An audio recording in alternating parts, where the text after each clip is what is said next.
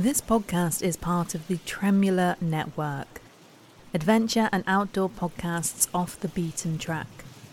To find out more, head to tremula.network or find us on socials.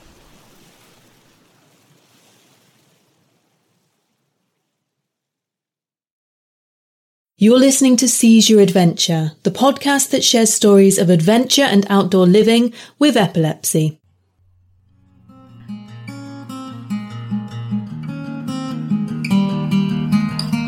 My trip started with a three hour train journey from Manchester to Glasgow Central. 19 other participants joined me there, and we were taken on the winding three hour bus journey to Fort William. On the way, the group talked, finding out why we had chosen to sponsor our charities. Hello, adventurers, welcome back.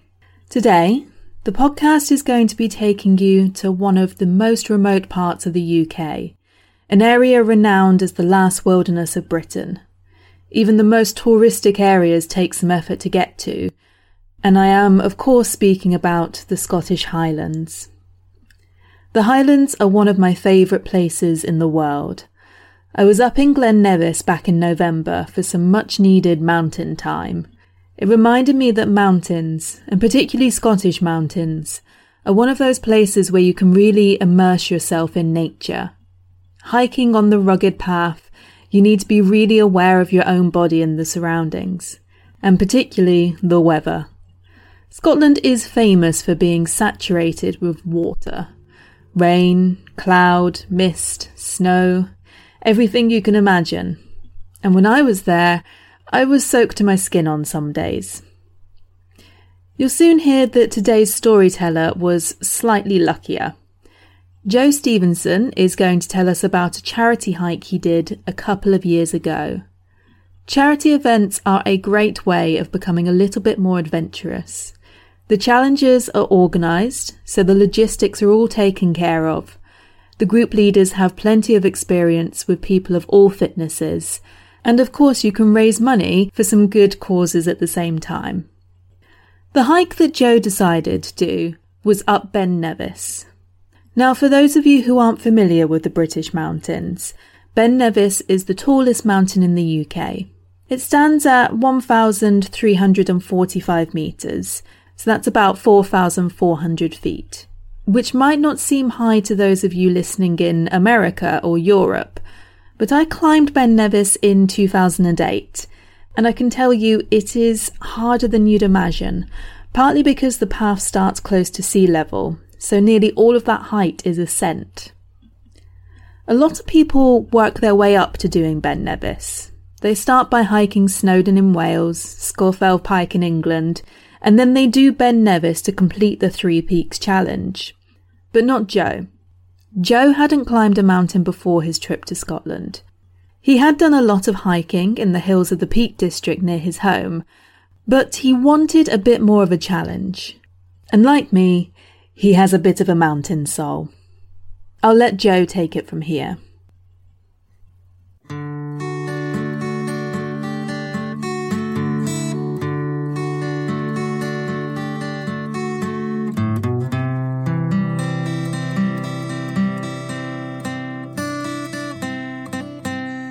From what I remember, and sometimes the epilepsy doesn't leave much, 2015 was an eventful year for me. I overcame a long run of depression that I had been stuck with since my late teens. And after two and a half years of financial recession and epilepsy related setbacks, I finally found a job that January. I somehow felt more socially accepted when my payslip started to arrive. This blend of highs made me feel more positive in life. I was in a better state of mind and found I wanted to prove it to those around me. So I weighed up my options. I had done a lot of charity work in the past and always enjoyed volunteering when I was unemployed. Epilepsy Action is the charity I know best, so I looked for ways to raise money for them. I was soon signing up for the Ben Nevis Challenge. Through friendly advertising and frequent communication with family and friends, I told plenty of people about my mountain walk for charity. Sponsoring Epilepsy Action meant I was now talking about epilepsy with people more often. Social anxiety was no longer a major negative in my life, but in spite of my decisiveness in taking on the challenge, I still wasn't highly confident about it. Climbing the UK's highest mountain?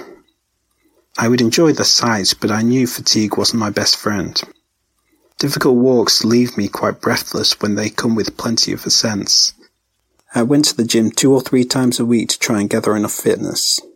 It was getting myself to walk down to the sports centre that I found most difficult.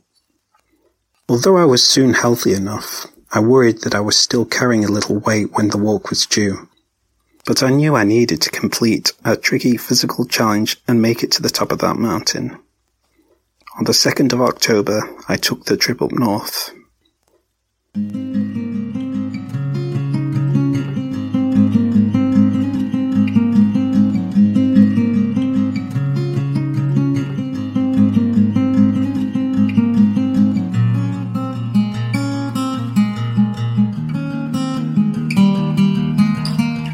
Trip started with a three hour train journey from Manchester to Glasgow Central. Nineteen other participants joined me there, and we were taken on the winding three hour bus journey to Fort William. On the way, the group talked, finding out why we had chosen to sponsor our charities. As usual, I wasn't the chattiest man in the group, but knowing that we all had a heart for society kept me feeling comfortable enough. I only hoped that everybody else felt the same. Scotland's standard cloudy sky greeted us at Achintee, and we got an evening meal and briefing. From what I remember, we weren't in any luxury hotel, but I was no doubt satisfied with everything that was available. I slept very well throughout the night. A good full-on English breakfast set me up the next morning, but I knew full well that elevation equals exhaustion, and this was no walk in my local park. A walking pole was strapped to my backpack and a little chocolate was pocketed to boost my energy if needed. I was wrapped up warm against the autumn chill. And so we began.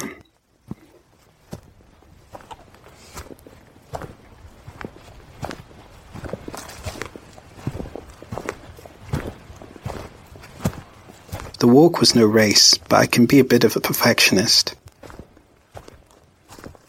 On average, it takes six to seven hours to get up and down Ben Nevis, and I wanted to walk it within that time frame. We followed the main mountain track. Once known as the tourist track, it was only natural to find myself looking up and out frequently, soaking up the sights, taking a few photos. At that time of the year, the mountain was still a little green, but there was starting to be a mix of shades with the brown and the grey rock. I felt nice and fresh being out there in the country, although my determination to keep moving forward at a decent speed led me to losing one or two layers along the way. It was a rocky road all the way, but there was no rain so I was not endangered by slippery areas.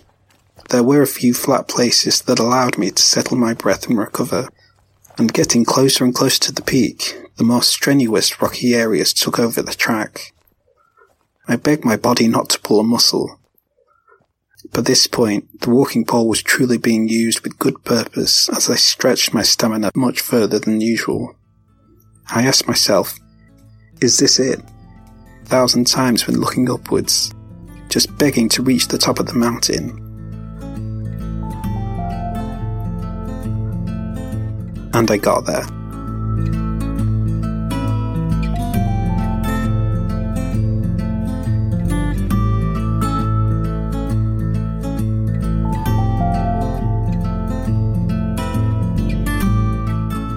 The peak isn't what you might expect, just a fair bit of flat, rocky land, and we were well within the clouds. Although temperatures were certainly below zero, an important thumbs up photo was taken by the summit's famous cairn.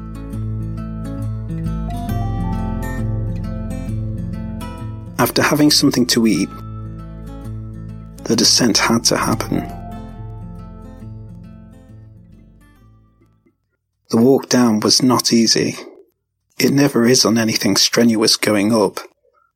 The walking pole continued to keep me steady, and I had to place my feet carefully throughout the reverse journey. Around halfway down, a blister was born. Joined by a group of other walkers on the mountain's flatter land, I plastered the pain up as well as I could. But to be honest, I didn't care too much about it. I knew any physical problems occurring now were playing their part in my achievement, another obstacle for me to overcome and look back on with a smile. Hopping over some stepping stones with the end quite clearly in sight, a feeling of full-coated achievement pumped up my veins. Incredible sights never cease to amaze me, but a sense of pride won't do me any harm either. After going both up and back down, the walk had taken me about six hours, and there was time to celebrate my success with a well-earned pint at the Ben Nevis Inn. As a man still yearning to go travelling and reach some peaks abroad, it is great to know that I have now met my country's highest points, and it was done and dusted without any problems. I had attempted to earn some money for charity before this, but because of my epilepsy and depression, it hadn't gone to plan. This time around, I completed the journey, and I felt like I had reached a personal peak. Finding My Inner Peak was written and read by Joe Stevenson. Now, I have a lot to thank Joe for. He doesn't know it, but Joe was actually one of my main inspirations for Seize Your Adventure. Back in the autumn of 2017, I had just finished the Camino and was back in the UK. And I wasn't doing too good. I had big post adventure blues, and I wasn't sure what I wanted to do in terms of a job or my life, to be honest. And then I suddenly get Joe popping up in my inbox, and I thought I'd just like to read you what he wrote to me. I know I've not met and had a decent conversation with enough people who have epilepsy. My epilepsy is left frontal lobe. My seizure rate differs, but at the moment it's about one every two weeks. They're either absent or tonic clonic, and often take place when I'm asleep. I was born with epilepsy, diagnosed when I was five, although it got a lot worse when I was about 17. I take plenty of AEDs, have plenty of side effects, like memory loss and tiredness, and they've bothered me for years. I was depressed for seven or eight years, but overcame depression through mindfulness when I was about 25. I'm 28 years old now. Coming across your story online, I was surprised by how much we seem to have in common. I'm part of a Ramblers group in the UK, but can't deny that if it were possible, trekking abroad would be my preference. Like you, though, I've completed charity walks in the past, most recently one on Ben Nevis. I raised about £700. Anyway, if you tell me a bit about yourself, I'd appreciate it. You sound like an interesting person. Well, from that email that he sent, I thought Joe was a pretty interesting person as well. And it was after that email that I started researching and looking for other adventurers like us. So if anyone is enjoying the content, go and say thanks to Joe. I spoke to Joe over the phone a couple of weeks ago, and here's a little tease of the conversation that you'll get to hear in the next episode. Mad Walkers, MAD, uh, Manchester District Walkers. It's pretty much the biggest ramblers group in Manchester area. People from all over Greater Manchester uh, join it. There's about 200 50 plus members. Um, they just like going on walks in places all around the Peak District, like I mentioned. But there's other places not too far from Greater Manchester that they tend to stick to. So that one's going to be out on the 21st of January. Before you go, if you are affected by depression or want some support with epilepsy, I want you to know that there is help out there. You can speak to charities like Epilepsy Action or Mind. The links to those two are in the show notes for you. And if you've enjoyed today's episode, please can you share it with someone you think would like it? Share it on social media, hit subscribe. And if you really want to support the work I do, you can now donate via the website. You'll see there's some goodies in the shop there as well if you want to treat yourself to something. Thank you all for listening, and until next time, safe adventures.